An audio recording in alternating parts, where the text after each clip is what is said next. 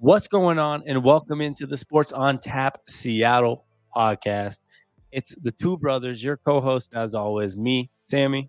And me, George. Welcome on in and thank you for listening on this beautiful Monday afternoon. Beautiful Monday afternoon. It could have been even more beautiful, George, if we had a Mariners going to the next round or a Mariners game five, but we do have a Seahawks win and we're changing the game today. Instead of just doing it either Mariners or Seahawks pod, you guys are going to get both from us. If you're here just for one of them, we're going to start with the Seahawks segment right after our intro. Sorry, I messed that up. We're going to start with a Mariner segment right after our intro. Kind of just a quick give our thoughts recap, and then we're going to go to a Seahawks segment. So you can uh, just decide which one you want to listen to or listen to both if you're a big Seattle sports fan. Yeah, and I know a lot of people maybe uh, are heartbroken and don't even want to consume Mariners content. I don't blame people for that at all. But we share that sentiment with you. So maybe you want, you know, this is more of a therapeutical session for all Mariner fans. Yeah, we're not gonna we're not getting into too much stuff about the games yet. Just talking a little bit, you know, just life, Mariners life. We'll talk about the game a little bit, but you know what I mean. Just just just come to this is like the open room, like therapy session. Like let all your mm. feelings out, Mariners. Room. So exactly, enjoy it while you can. And uh we're gonna do the intro really quick, and we'll get on to the podcast, y'all.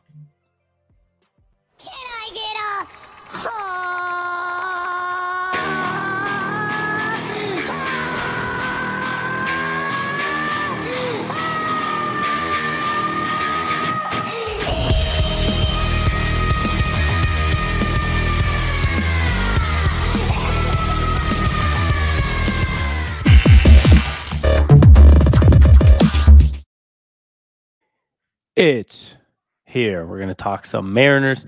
I wanted to say before we get rolling, G, is make sure you guys follow us everywhere at Sant Seattle, S O N T Seattle. Uh, that's also on YouTube. If you type in at Sant Seattle, S O N T Seattle on YouTube, also in the search bar, you will find our podcast there, our clips, everything, um, and on all social media. And if you like the Mariners really specifically too, or the Seahawks, on Twitter, you can follow us at Mariners on Tap and at Seahawks on Tap as well.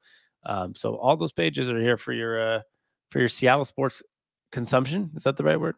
I think so. Consumers consumption all works. Consumption it is. And I got my Seahawks cup. This is a this is very Mariner theme. Look at that. That, that I, lo- I love that. Um, not Mariner theme. You mean Seattle, Seattle theme, sports? Yeah, Seattle, Seattle, sports. sports team. Whatever, dude. I'm still George. Okay. I know, I know, I know. You're rattled. Uh, so am I. Yeah, I'm still rattled. This is like is the point of this Mariners segment is I'm still rattled. It it fucking sucks what happened. Um, for those that don't know, we were at both games in Houston. Also, uh, I have a significant other. My girlfriend lives in Houston, and we thought, hey, let's go check out the games there. We went to both games. It was a lot cheaper than the games in Seattle, and um, watching the two games and the way we lost um, was really tough, considering the fact that yes, the Astros are a better team and they outplayed us technically because they won, right? I'm not one of those people. I'm gonna not gonna like bullshit here, but when you look at it, the Mariners were either tied or led in 30 out of 36 innings in the three game series. Uh, the Astros literally only had a lead for six out of 36 innings. And that was a lot of mistakes on one pitch ending the game for the Mariners multiple times. Right. And one pitch and one one really big villain, and that's Yordan Alvarez. I mean, he killed us this series. I know not in not in Seattle, but in Houston, games one and two, he literally ripped our hearts out. And as Sammy said, we did go to game one and two in Houston. It was, I mean, look, I think it would have been a great experience. If we won both games. Still was really fun to actually go and see your favorite team after 21 years play in the playoffs on the road. Like it was a great experience. Don't get me wrong, but God, it would have been even better if we won those two games. And you know, just a funny story. I Sammy knows it because obviously he's was there with me. But uh, I actually cried after game one. Um, this is we said this is an open session, open therapy. So what they say, Sammy in therapy, you can't lie. This is safe space, safe zone, safe I, space. Safe I, I think I think they say safe space in therapy, not can't lie because I said safe zone, safe space. I don't know. I guess I'm not very familiar with therapy. Maybe I do need some after that trip to Houston. But but um, after game one, the walk off home run, uh, I just looked at Sammy and his face, I've never seen his face turn so pale white. I was I, was, not crying. He did not cry. No, I was a crier. I'm the d- guilty party of crime. But he looked so white and pale, and a bunch of Astro assholes or asshole astros. I don't know assholes. Astros. You gotta just say Astros. Astros were like filming him like right in his face and me right in our face with their camera phones and watching our reaction. And I looked at Sammy and I was already sad, but when you're sad and you see someone look just as sad, it triggers like an emotional response. So I started bawling my eyes out and I thought no one saw me. But then Sammy's girlfriend, who Sammy mentioned, lives in Houston. So she's an Astros fan. I think she's a closet Mariners fan. I'm pretty sure. But she was uh, more sad about the Mariners losing than she was happy. about that Astros winning, looked at me, and was like, George, are you, are you okay? She thought, I started like, thought I was fake crying. And then I just started crying in her arms, saying, But Sammy's so sad. That big brother, little bro- brother syndrome is like, I, I had that like uh, protection mechanism, I guess, uh, going. And it was It just, was, not, it was not a protection moment. You're just being soft. I was being, oh, I was so soft. I was so soft, but I literally felt like my heart was ripped out of my chest, kicked onto the floor, stomped on it, and then reinserted into like my body and told me to go walk around and act like things were normal. Yeah, it was a fucked up situation watching that loss. Um, and you know, the one part that really just pissed me off was the Astros fans, like with the putting their iPhones in our face. George and I were quite, you know, we were cheering when uh the Mariners scored, and you know, like I was clapping, I was excited with other Mariners fans. I wasn't like filming other people's faces after like a Mariners like home run. I wasn't Right. like w- neither one of us were being like dicks. We were on our best behavior. for yeah, for somebody on the road, we're just we were cheering when Yeah. our team scored. Yeah. So it's not like a situation where people should be coming up to us like sticking their iPhones in our face like assholes. Um, which they popcorn, are. And thro- pop- popcorn thrown at us too. that was game two. yeah, true. But popcorn thrown at us. Like honestly, a lot of the there's a lot of nice Astros fans, just like any stadium. There's a lot of nice people and a lot of assholes. Um, and you know, we were greeted well by you know a lot of people at bars by Astros fans. But once the liquor was flowing or something at the end of games, for some reason they got kind of mean. Um, and I just it made me very upset. And I know Astros fans won't admit it. It made me very upset. Game one. I think there was the Mariners were up five going into eighth. There was a significant. I know a lot of people would be like, "Oh, no one left." No, there was. I was. I saw, and my the guy, two guys next to me left and said, "Congrats on the win." I saw a decent amount of people leave, and I know they're used to playoff success. But let me tell you, who's not leaving that situation: Mariners fans, Cardinals fans, Yankees fans. Um, let me think of some Mets fans, Cubs fans, Red Sox fans, not leaving, no matter the success they've had in the eighth inning. So that really bothered me. And that goes to show that there's too much corporate money in sports where it's just people that don't give a fuck about the game. And they're just there because it's free tickets from work. Yeah, I mean, we've been seeing that around all sports lately, Vo. So I'm not going to signal out Astro fans. We just saw the Broncos during Monday Night Football, a huge amount of fans. And Broncos are known to have one of the best fan bases in all of the NFL. Whoa, Leave rightfully so. right, I know. So. I know, but leave right before the overtime period began.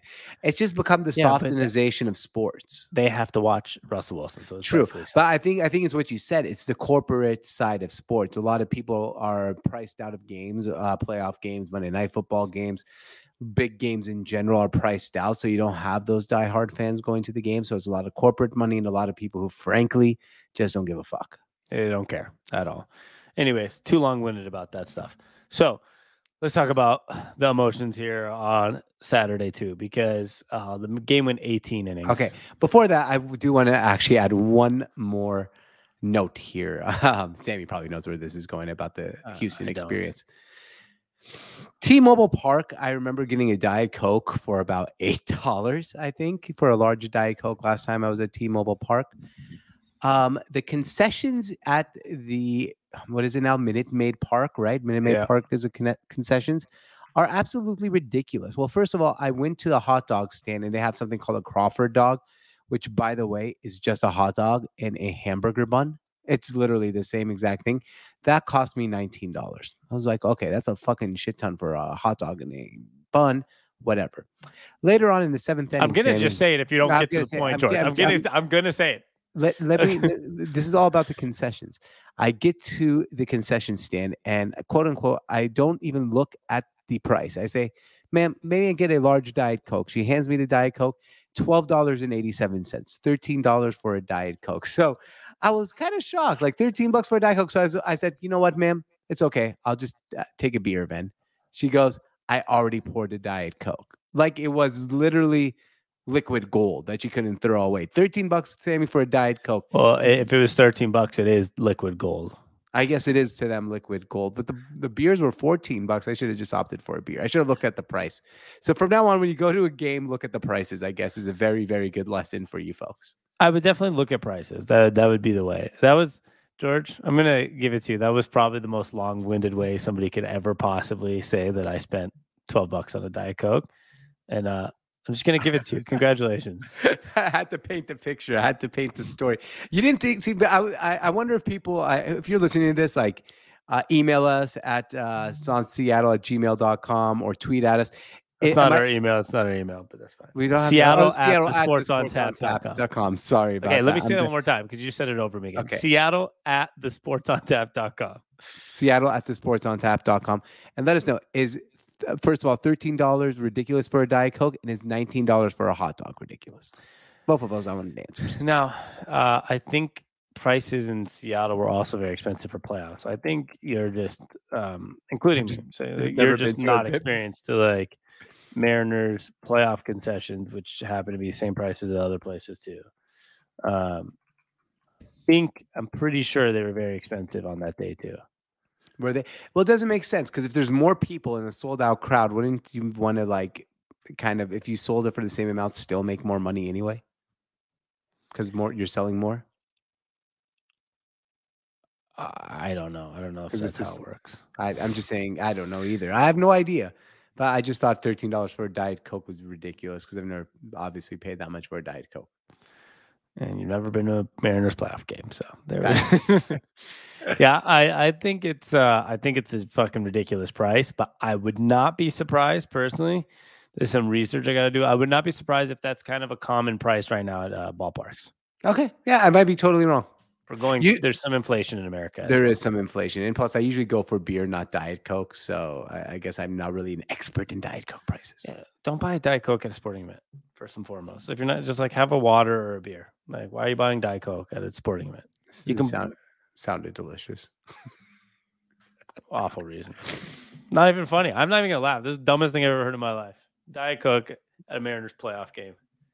for right. those that don't know, I like beer, so that's why I'm upset with his uh his Diet Coke choice. Thank you. Not not cool. Wasn't cool. Fair.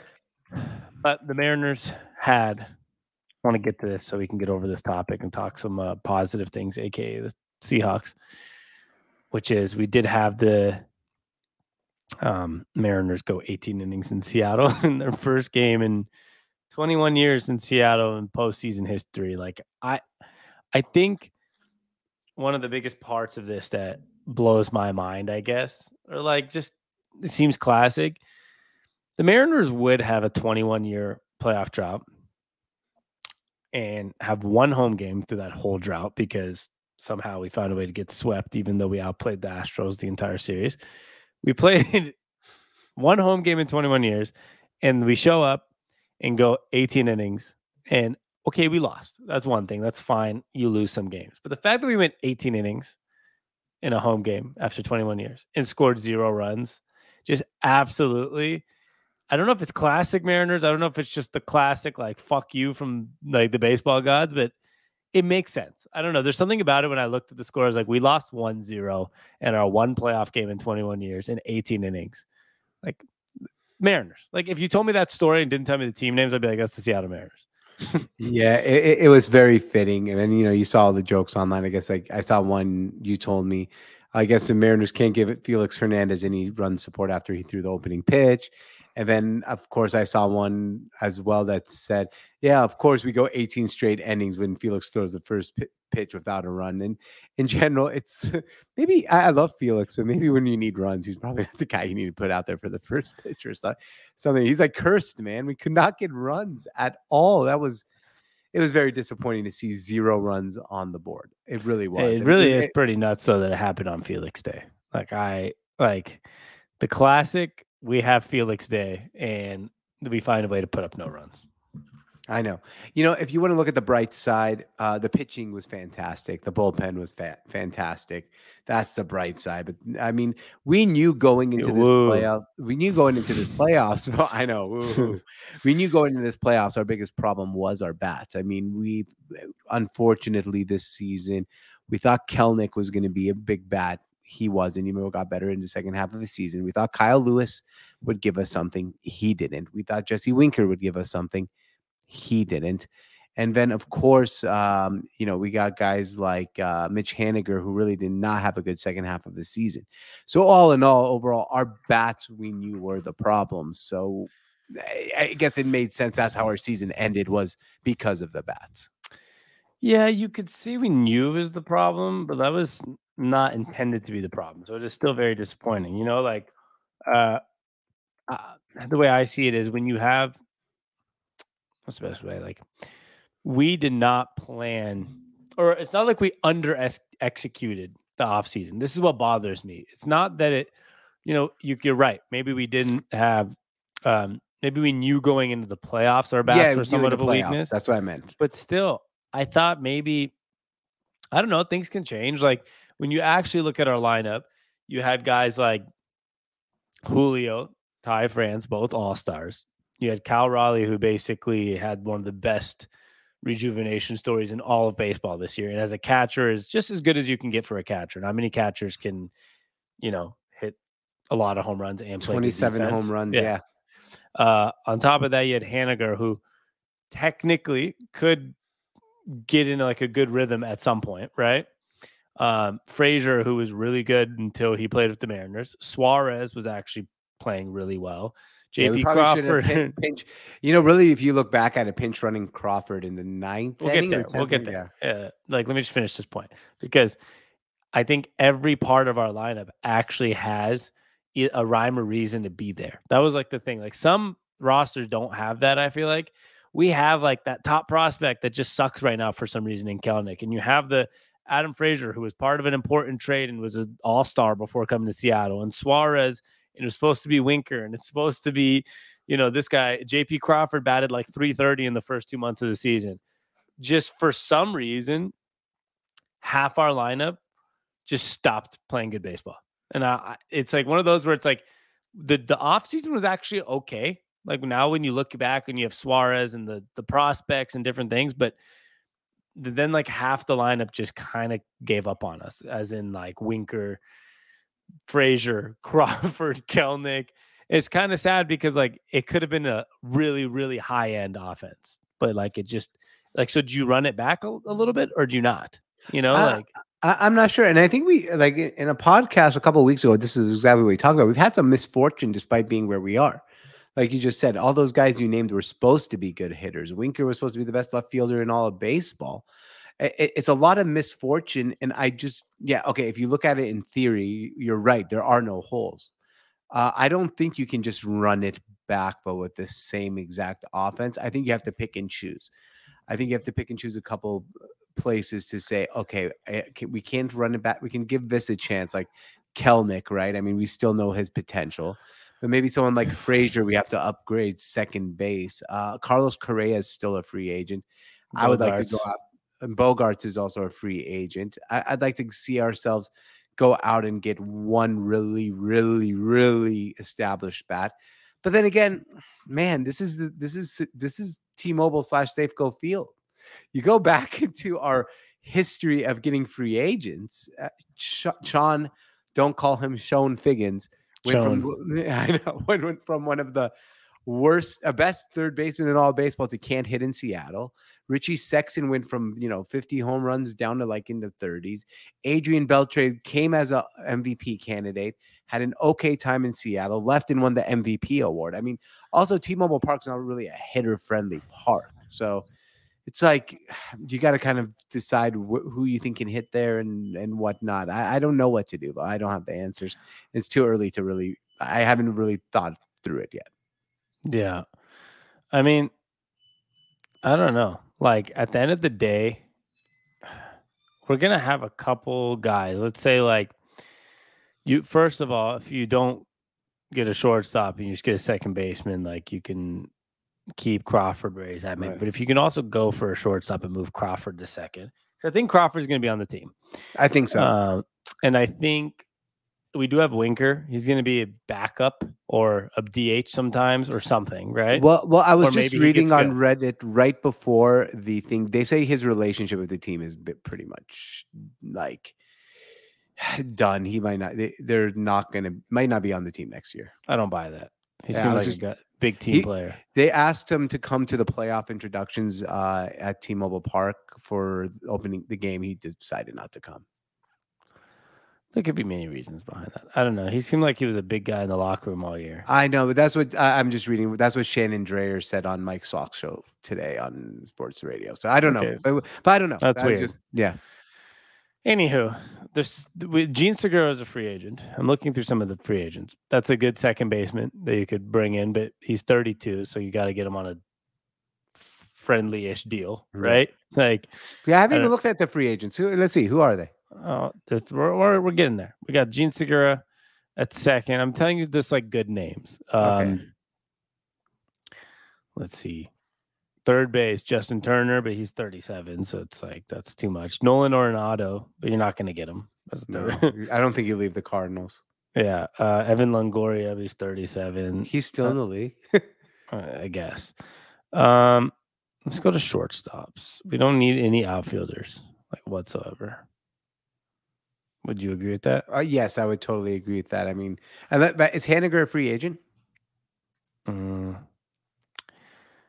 Yes. Okay, so we might need an outfielder. We might not. Yeah, I know, but you could probably figure something out. Trea Turner is going to be a uh, free agent. So is Dansby Swanson, but he's going to resign with. Um, he's going to resign with uh, what's his name? Wait, is this a this is is this the right year? Yeah, this is. Okay. He's going to resign probably with the the Braves, I'm sure. Um, Diaz from Houston, he's he's he'll be free, but he's not that good. I don't know. There's not that many free ones. I, it doesn't. even Sound, it doesn't sound like just a huge. It's gonna be Correa, and I know Bogaerts is gonna be on the trade deadline, not or trade rumors, maybe not, or it depends on if he has an opt in or opt out. But no, it's gonna be Correa or Bogaerts, I guess, right?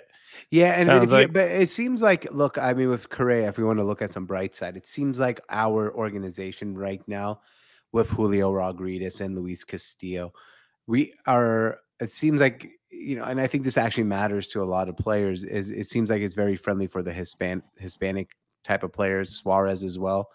That clubhouse seems to have a really good uh, Hispanic like uh, lineage, I guess I would say. I don't know how what the exact word is, culture and maybe that's that's something that could attract someone like Carlos Correa. Possibly, but I'm gonna be honest with you. I'll, like almost every team in the league kind of has it. Almost. But do they all have Julio? No, Okay, they they have Juan Soto, and they got yeah, uh watch him sign with the Padres. Like I, I, I'd give up. I know. I I do think um Correa is the most realistic, but it's gonna also take like one of those fucking stupid ten years, hundred eighty million dollar contracts, Yeah. probably, maybe more. I don't know. I don't. I don't even know if I'm fucking ready to start talking about it. So yeah, that's- you know, yeah. You know what? I'm not either. we're gonna have a podcast probably soon where we actually break down these things. Let's let's just stick to emotions right now because my emotions are uh just a little tough, man. Like it, it I just still can't believe we scored zero runs. Um and you know what? It is the epitome of like our bats aren't there yet. Um, although the Astros, who have a t- probably 10 times better batting lineup than us, also only scored one run in 18 innings. So it's kind of what you said a minute ago is you got to consider this is T-Mobile Park. No matter who you have here, including a Julio Rodriguez, they're not going to hit you 60 homers. Not going to be no Aaron Judge shit would happen in T-Mobile. No, you know, you're going to get some balls that die um like die as a pop-up in the air, right? Like you saw that in Seattle the other day. There was so many balls off the bat. The announcer saying the air is so thick here. It's like 60 degrees in October. And that was a hot October. It was like 65 degrees. Right. Other maybe next year in the playoffs, it's 54 degrees and raining. Um, and the air is thick and it does not travel. It's Yeah, be but it'll go to hit a home 22. run. It'll go 22 innings without a run. Literally, uh, although the, you can get a base hit. The, the both teams surprisingly couldn't even get a string of walks and base hits, but you're not going to hit a lot of home runs. You're right. So at the end of the day, I know everyone wants to go get bats, and I, I do too. But I think this time around, we don't need to look at like a power bat. We don't need anything like that. Get a good shortstop or second baseman, somebody that can get base hits on base hits. And I think the Mariners will be in a great position with a guy like Julio who can do both. Suarez is going to hit you home runs. So is Cal Raleigh. Those guys hit home runs in any ballpark. And then Ty France is going to do a little bit of everything again. Hope Kelenic is okay. Um, and then the outfield, Maybe maybe Kyle Lewis gets healthy. I don't I'm not gonna I'm not gonna count on it, but I, don't- I don't know. I don't even. I don't want to go there yet either because I don't fucking know, dude. Is, Yeah, is there any maybe- update on him? No, he's he's he is alive and doing well. That's all. Thank God. If Jesse Winker maybe is like okay, I don't know. You never know. Like I know what you read, but like maybe Jesse Winker. Maybe. healthy. I mean, look, th- you can you can whatever I read, you can actually fix any broken relationship with money and saying that you're going to play more. So, I mean, Yeah. Kelenic two weeks ago unfollowed the Mariners, or I deleted all his Mariners stuff off his uh, Instagram and social media. And now he was on the playoff roster. So never say never. literally. Um. Well, that sucked, but that was also awesome, and I'm proud of this team. I think we should say that before we move on to the Seahawks. Is uh, at the end of the day, I think we both talked about this. It's not satisfying, no matter where you lose in the playoffs, unless you win a World Series. It's always the goal.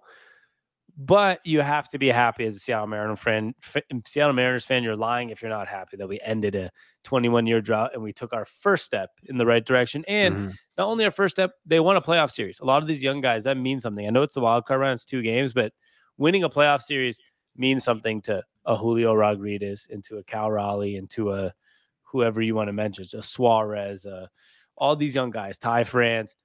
It matters to win a playoff series like they did and get some confidence going into the next year, saying, you know what, like we can do it again. And so I'm happy. Is like kind of the biggest thing here. Yeah, and I mean, I, I said this. Uh, I've read them all over Twitter. It has a, also the same thought all over Twitter.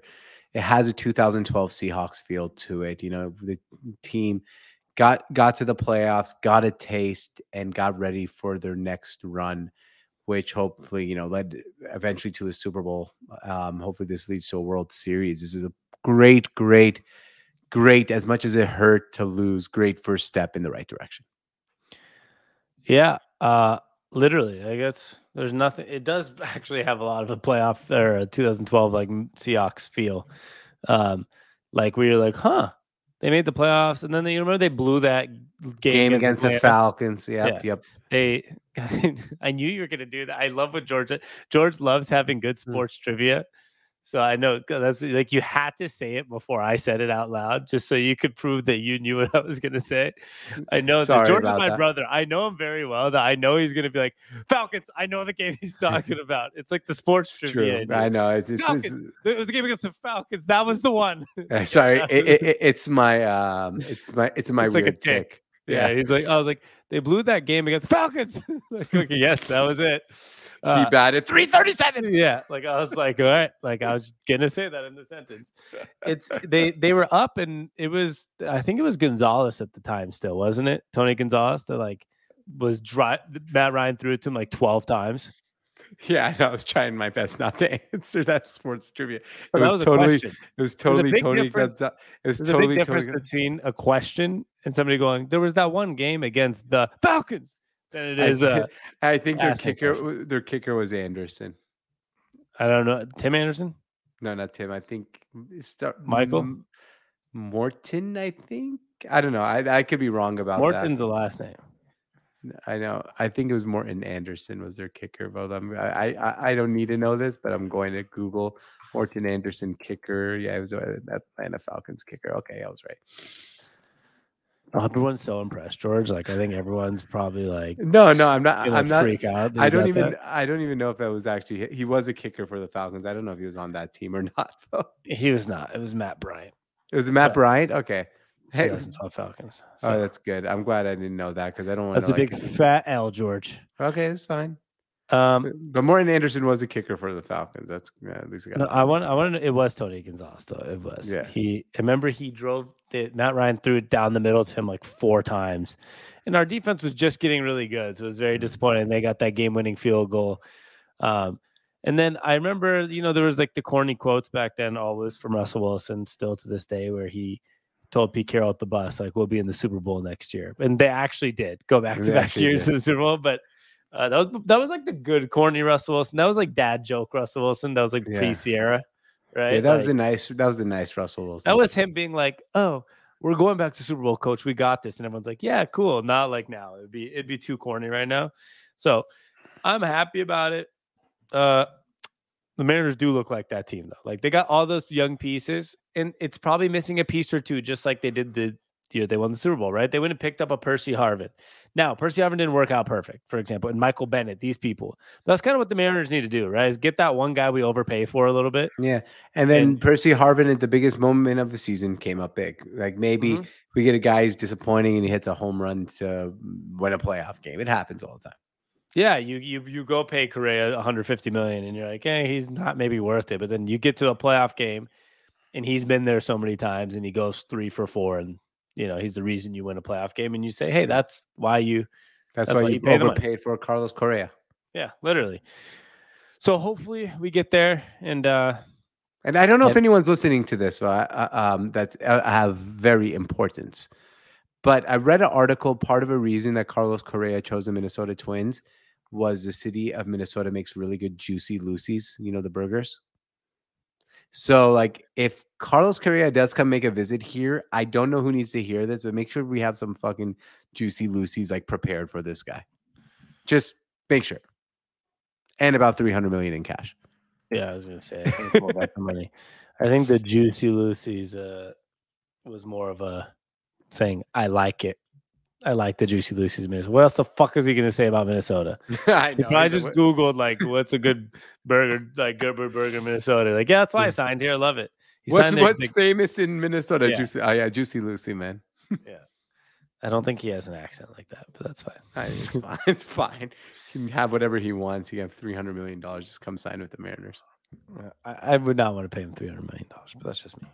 Yeah, me either. But it was a theoretical three hundred million. I wonder how much he's looking to get. Um, because he was on a what? Let's see. He was He on. was on a one-year contract. I think he was on a three year. He was on a three year. I'm correct. Uh, he was on So a why is three he? year. Why is he? Why is he a free agent after one year? Does his first year Minnesota? so, he had an opt out. oh, okay.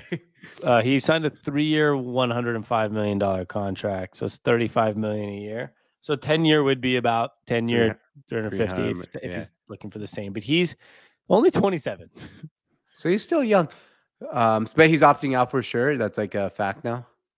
Uh, um, but I think so. I think Okay. he already did. I could be wrong, but Yeah, I have no idea. I, like I said, we haven't. I haven't really thought through this portion of a podcast. uh, yeah, like we told you guys, we're here to fucking just talk. Uh, let's see. I just want to see if it's for sure. Yeah, he he opted out. Okay.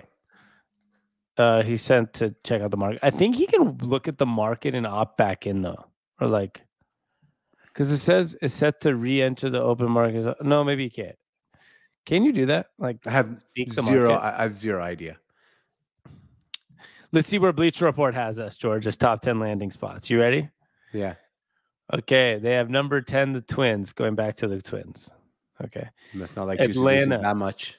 Boston, Yankees, Dodgers. That's number six. Number five, the Orioles. Okay. Number four, the Cardinals. We got to be on this list, right? Number three, the Giants. Hmm, okay, we're not on this list. Number two, the Phillies. And number one, the Cubs. That's stupid. All right, stupid list. All we right. must be. We must be number eleven. Yeah, we were obviously number 11. All right. Well, he's not coming to the Mariners. Anywho, much love. Great season. And let's fucking run it back and let's make Love JP. I love JP Crawford at, at shortstop. I forgot to mention that. What do you mean? I know, just because we've been Oh, talking about Carlos Correa for so No, long. Yeah, but I do love gonna- JP Crawford. JP Crawford's gonna be on the team next year. We yeah, yeah, gotta no, remember, totally.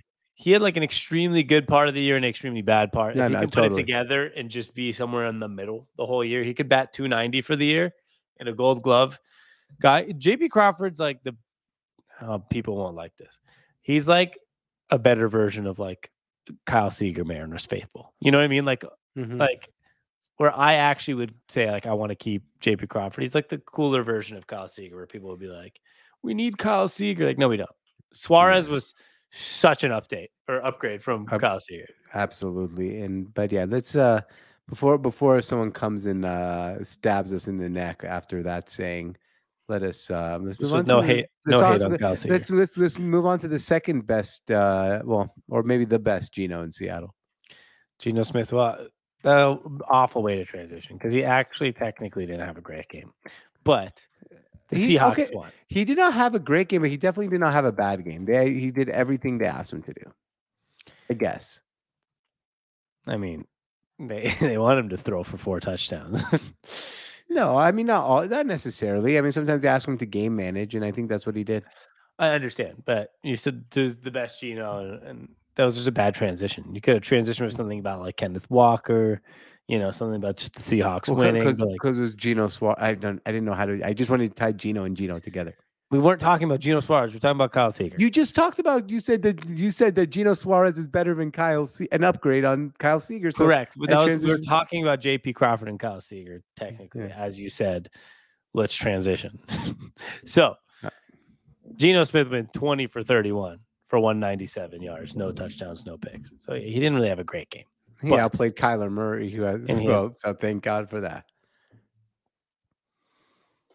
I don't know if either one outplayed each other. Kyler Murray was 23 for 37, 222, a touchdown and one pick. They both were sacked. He was sacked five, six times, and we were sacked five times. They both had a pretty average game. Um, nothing special, but at least you have to remember too. Kyler Murray was also 10 carries for 100 rushing yards. Geno had 50 rushing, almost about 48 rushing yards, 24 long. I mean, uh, which that's actually been the most surprising thing about Geno Smith this year. Has been he's been pretty mobile under center. I feel like he's actually given us. There were some designed runs. There was one in the first half. Remember when he uh, on a QB draw and then he kind of high stepped the defender. You didn't see that much designed runs for Russell Russell Wilson last year. Like you're seeing designed runs for Geno Smith, and you're seeing him, you know, making some really good decisions during those designed runs. Yeah, and I think that kind of just also has to do with the fact that when you look at what it means to be a franchise quarterback, and I say that mm-hmm. like with some sarcasm, Yeah. because I feel like some of these guys, when they get their money, they start to play differently. It's like preserve themselves, or like I've already, you know, like Russell Wilson, the minute he got his money, and I think he wanted to keep his body safer. He wanted, which is good. Like you should, right? Like don't get me wrong. You like there's a reason Tom Brady's played this long because he kept his body safe, and Aaron Rodgers keeps his body safe. So does so does all these quarterbacks. But like there still needs to be the element of a quarterback who's willing to make the right calls running, right? Mhm. I think that's what's cool with Geno Smith right now. He's in this like trying to prove himself mode. So he's willing to put his body on the line. He's going to make the right runs when he has to. He has to make the right throws when he has to. And there's not much of this like managing his own self. You know Right. I but, mean? Eh, but you know what's the irony behind that?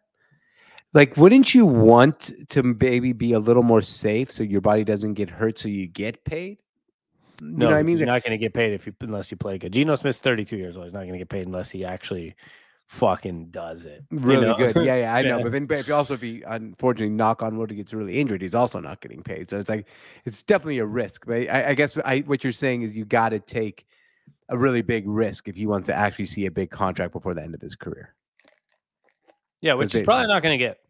No, no, I don't think so. Even with us, I mean, I think franchise tags or three-year deal. He's never going to get a seven-year, eight-year deal for, you know, 120 million dollars. But he makes good money. Like, don't sleep on how much money he makes. I have no idea what is his. Um, Take a guess. I think I know the number, but I'm checking. I'm going to say one year, nine and a half. not that good. Not that good. Let's see. uh, This year, his base salary plus roster bonus plus pregame roster bonus plus workout bonus. They did a lot of bonuses to get. He made three point five million one year. Okay, man, that's a steal for what the production he's been giving us. Yeah, but he's remember he's also had like a long career. So he's had he made four years, five million on uh the Jets. Signed with the Giants for one year, one point two million. Chargers one year, one million. Seahawks for 850, 870, 1.1, 1.2, and 3.5. So he's made a good like, you know, 10 million, 15 million dollars in his career. But it, he's yeah. he's that's a steal for 3.5 million dollars this year. Yeah, I know, man, eh, but it's unbelievable. Like I'm just looking at right now. He has the highest completion percentage in the whole NFL of starters. His 108.1 rating is third to only Josh Allen at 109.1 and Tua at 109.9. Like the production for 3.5 million dollars that we're getting from Geno Smith, he's been an absolute steal. Yeah, it's insane actually. Um I don't I don't know. I mean, he's the type of dude that if you told me we're rolling with him for another year or two, I might not be upset if you get him for like say, hey Geno, we're going to give you six million, a two-year, twelve million dollar contract. So if we do find a young guy that happens to work, you might be a backup making six million, or you're just going to be our quarterback making six million dollars a year. That's right. probably a win-win for both sides. Right, and you know, in general, he has a long, long, long uh, season left to prove himself, right? I mean, this uh, the rest of his season, and he's 32 years old. He's younger than Russell Wilson. He has the rest of his season to prove. Is he a three, four year quarterback in Seattle, or is it just one and done? Or somewhere, um, or somewhere, or somewhere. He's a free agent after his season. Hear but, me out. Russell yep. Wilson, like you said, is 32 or 30, 34. Sorry, 34. Russell yeah. Wilson's two years older and he got a five year contract. If you tell me, let's say you have a fucking great roster like the Tampa Bay Bucks, okay, or like even the uh, maybe they don't have a great roster anymore. What's a good example? Like a Steelers, okay, mm-hmm. or a what's a good roster? Like let's say Jimmy Garoppolo now got hurt too, and they have the 49ers roster, and Trey Lance is hurt and Garoppolo's yeah. hurt. Would they be willing to give Geno Smith like six million, seven, eight million dollars for like one year and just like come in and like you with the roster with the Seahawks roster, you might have won eight, nine games. You might win eleven games with man. So, someone will be willing to give him fifteen million dollars a year at this at, at this age in production for two years. If you're the Seahawks next year, and let's say everything goes to plan, right? The rest of the season, and he's playing like he is right now, a two, three year, forty five million dollar deal is in no means a uh, a, a expensive deal for a quarterback. The way you got to look at it, I mean, we just saw Russell Wilson get five years, 250 million. That's 50 million a year. If you're paying your quarterback 15 million a year, there's no. I, I mean, I I would say he might be the. He's probably the lowest paid starting quarterback in the NFL right now. Geno. Yeah. How do you can you look that up? I, am look yeah, I'm looking up right now. Uh quarterbacks annual salaries. Let's see. Yep. Okay. So oh, man, yeah, he is not in the top 20. Like, for example, Mariota is making 9.9 million this year. Jameis okay. is making I can tell you right million. Yeah. So he's at Geno's right here at three five. Now depends if you're counting certain people.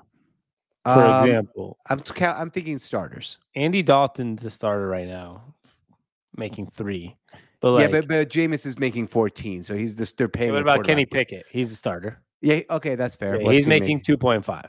Okay, he's and a then, rookie, vote. And Jalen Hurts making one point six. Jeez.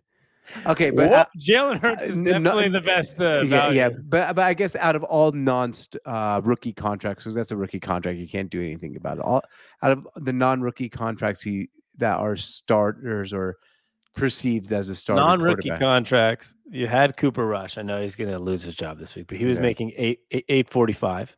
Yeah. Uh, I just want to go through people who did start this year, at least a game, just for fun here. Yeah, this is fun. Um, let's see. Corral, Skylar. Who's Skylar Thompson? Oh, he started last week, didn't he? For yeah, I, Dolphins. For when he got concussion yeah. after first. But he makes seven twenty five.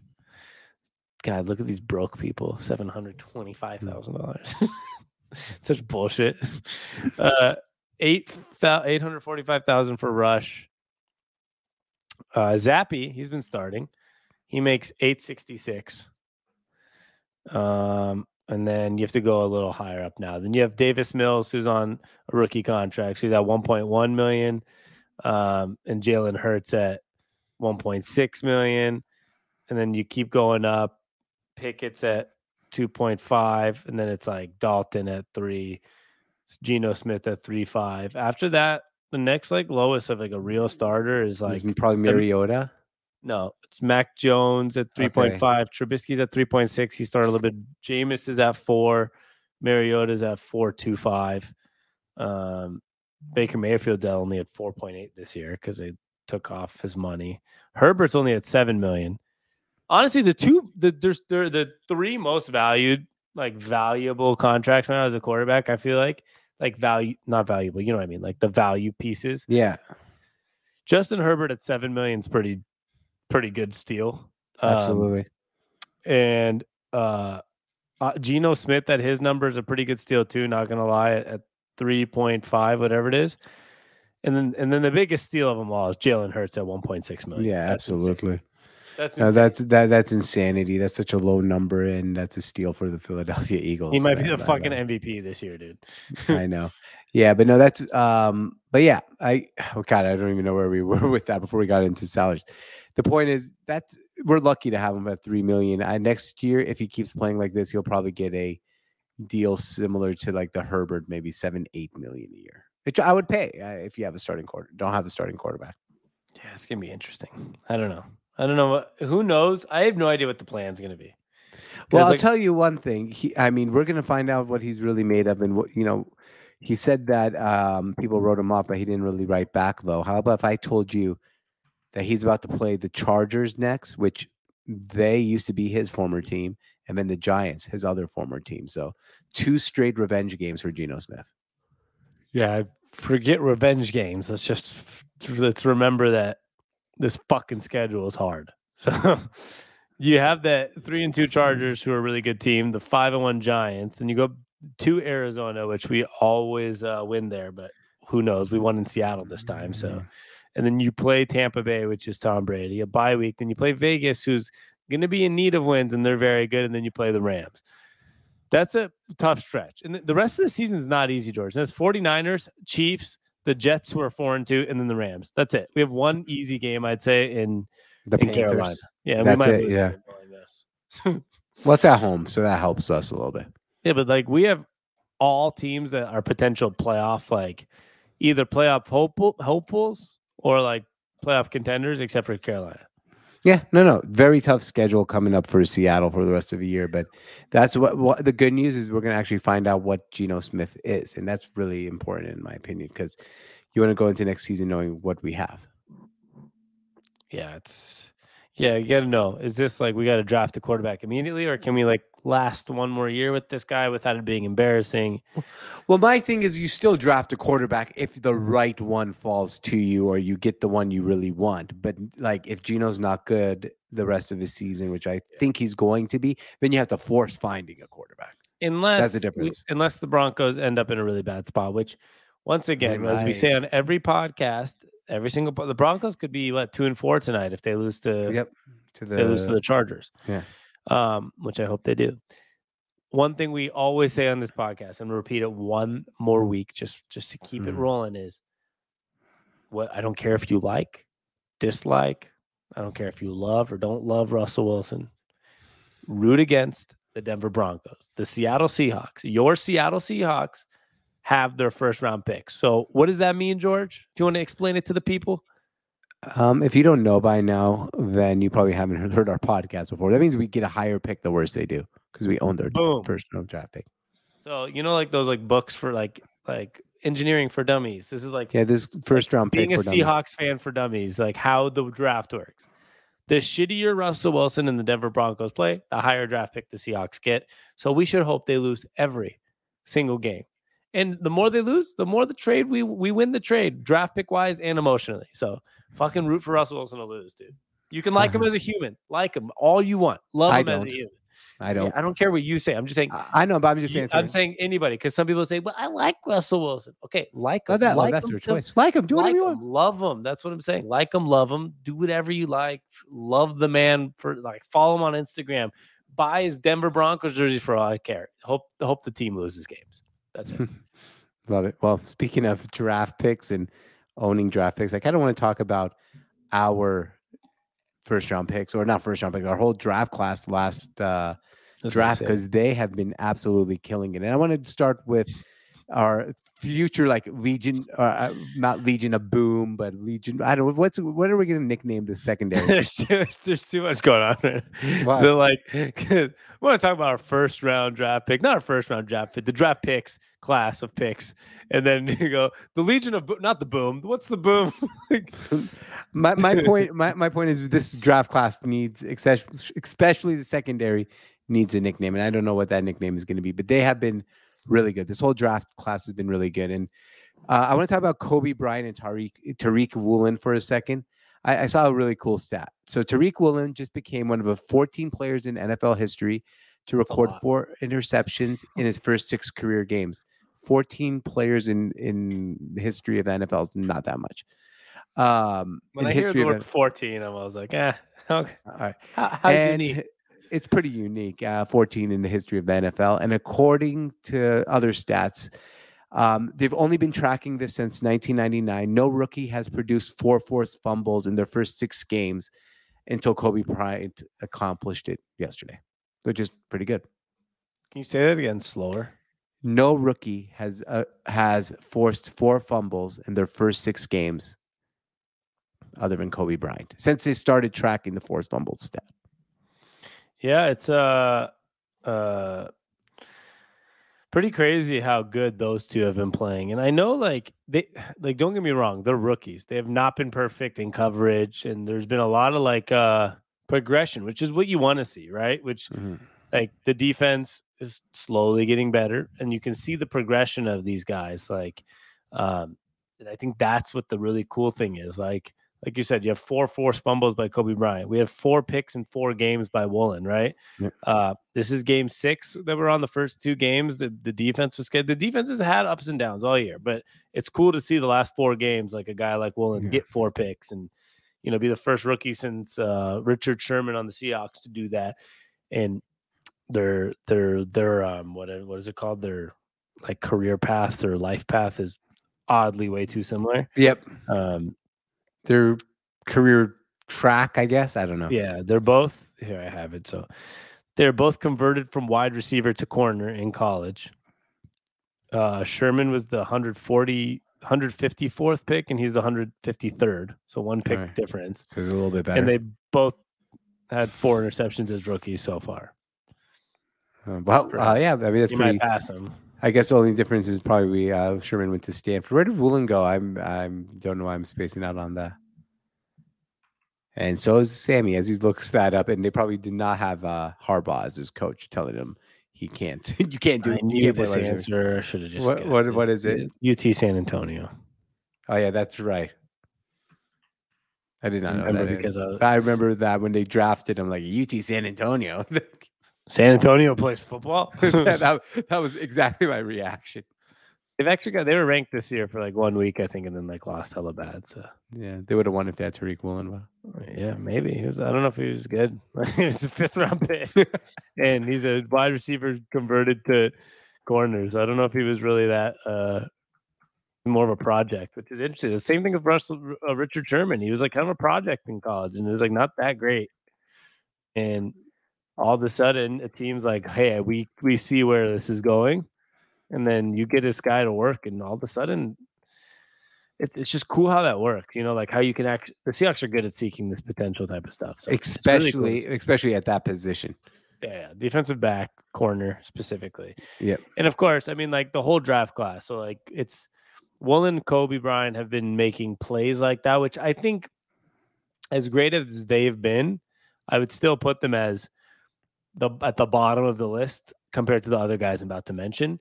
Um, because I feel like it's interesting with corners, the big plays make it exciting, right? The interception, the forced Right. fumbles, but they did have a lot of ups and downs beginning, like the coverage issues, which is fine. They're the rookies. It's not a bad thing because I Yeah. think this draft class. is Same with fucking- Michael Jackson, which we haven't really Yeah. mentioned yet. Uh, but I mean, uh, Michael Jackson wasn't a rookie, so He's not- he's really not. Uh, he's second year. he's like third or fourth year, Third, if I'm not okay. mistaken. That's my bad. You're making me check this now. Because like I just said it out loud. Like he was he's not a rookie, but who fucking knows? Let's see. Two he went to college in Miami. He's two years of experience. So yeah, he played. This is his third, fourth year. Oh, Fourth wow. year. He was I on was the way off on. Lions. He only played one game for the Lions in 2019, one game for the Patriots in 2020, two games for the Seahawks last year, shockingly, and six games this year for us. So, but he's right, had his ups that- and downs. That is totally my bad. I messed that one up.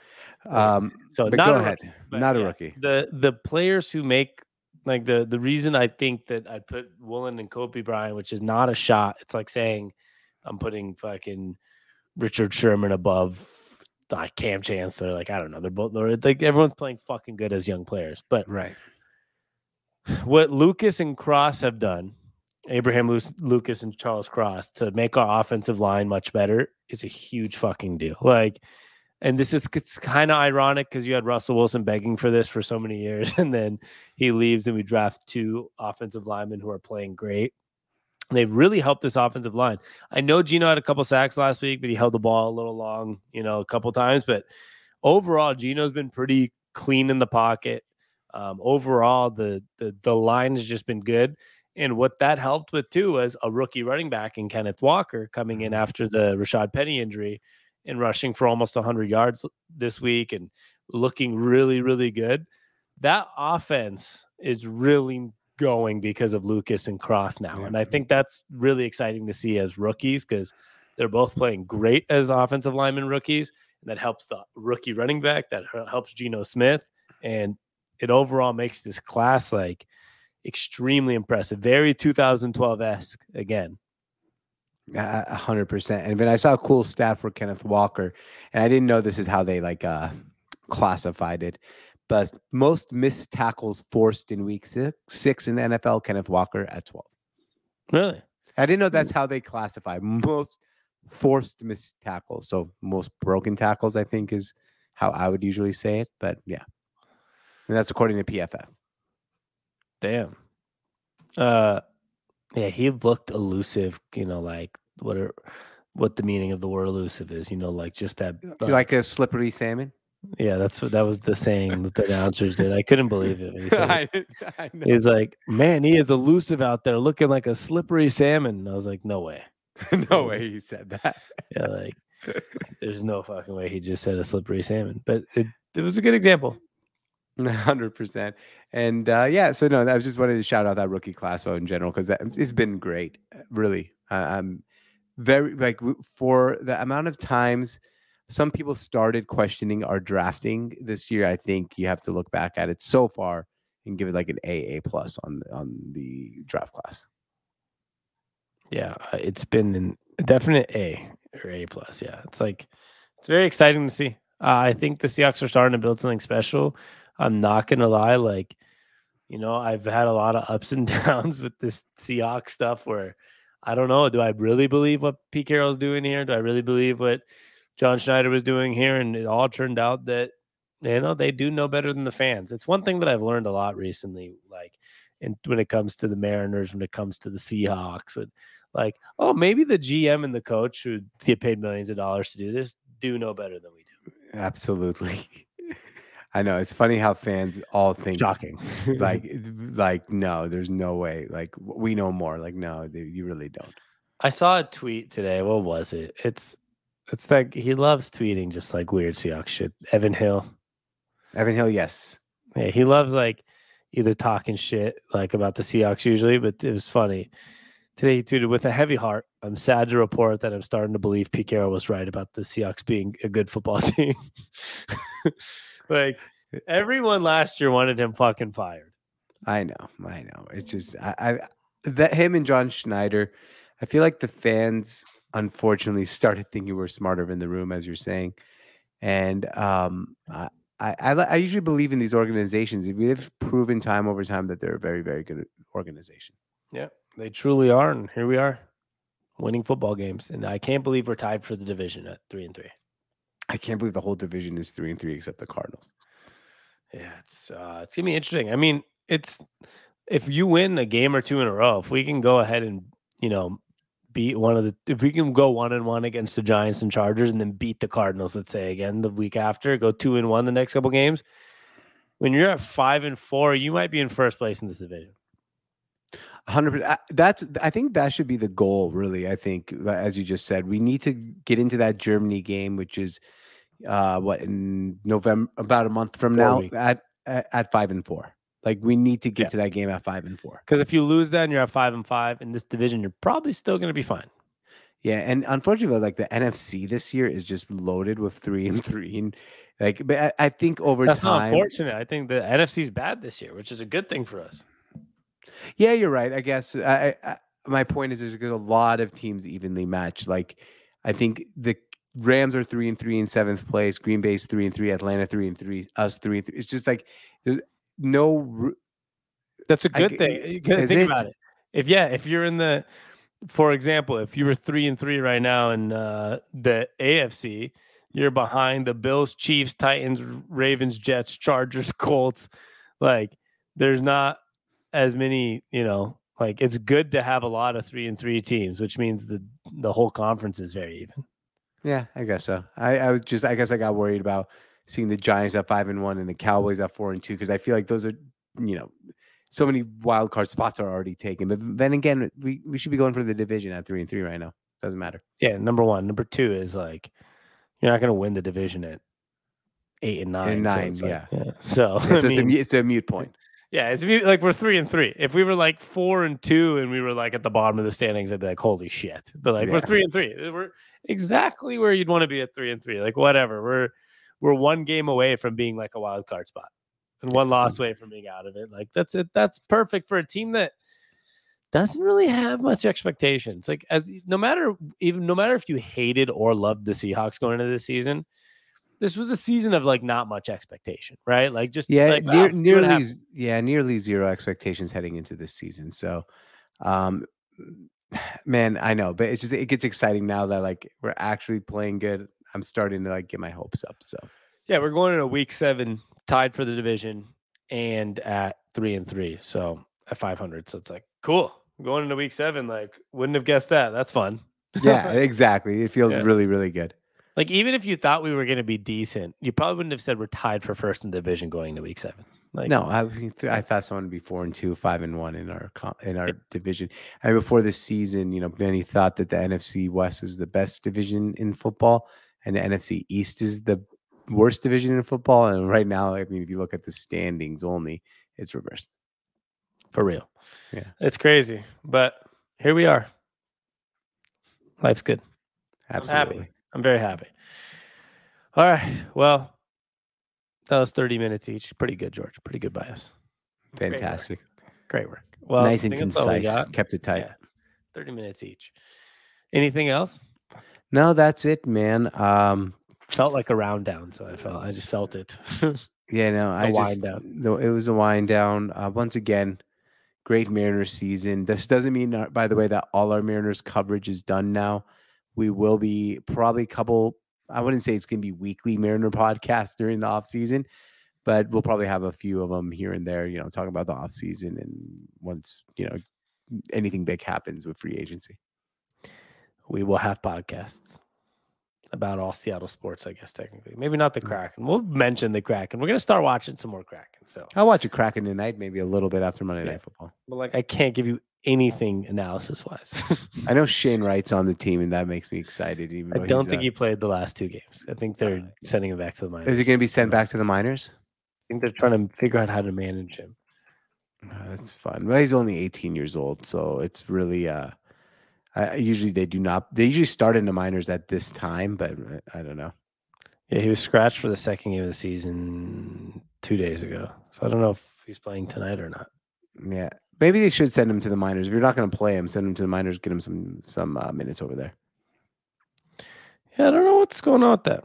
He just had a second healthy scratch, but they're trying to ease him in. Who knows? He's 18.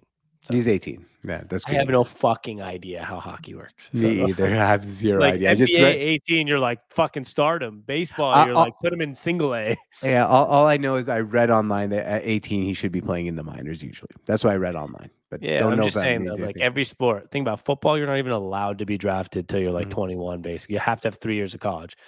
Baseball, you can start when you're like five in the Yeah. fucking minors, but no matter how old you are at 18, you're going to be in single A. You're gonna be in single A most likely. And then basketball, it's like 17, like he's a starter on the Sacramento Kings. You're like, oh, okay. so weird. Every sport's very different. So it's like hard to assess. And soccer, same shit. Soccer, you could get drafted by fucking Barcelona at like three and a half. 12 Yeah. starting even, on the even earlier. Oh yeah, you could be on. uh, That's your unborn kid that you you don't even have uh, anyone pregnant. It could be signed by Barcelona tomorrow. Really, not they could mine, be. like Cristiano Ronaldo's, for example. Oh yeah, not yours. They- They're not interested, but they could literally go up to Messi, like, "We'll sign your unborn son now." For real. For real. Well, much love. Go Kraken, go Seahawks, go Mariners, go Sonics one day. All of it. And uh we'll be back later this week. So stay tuned. And uh we love you. Thank you guys. George, what do we like to say? Thanks for stopping by. Peace.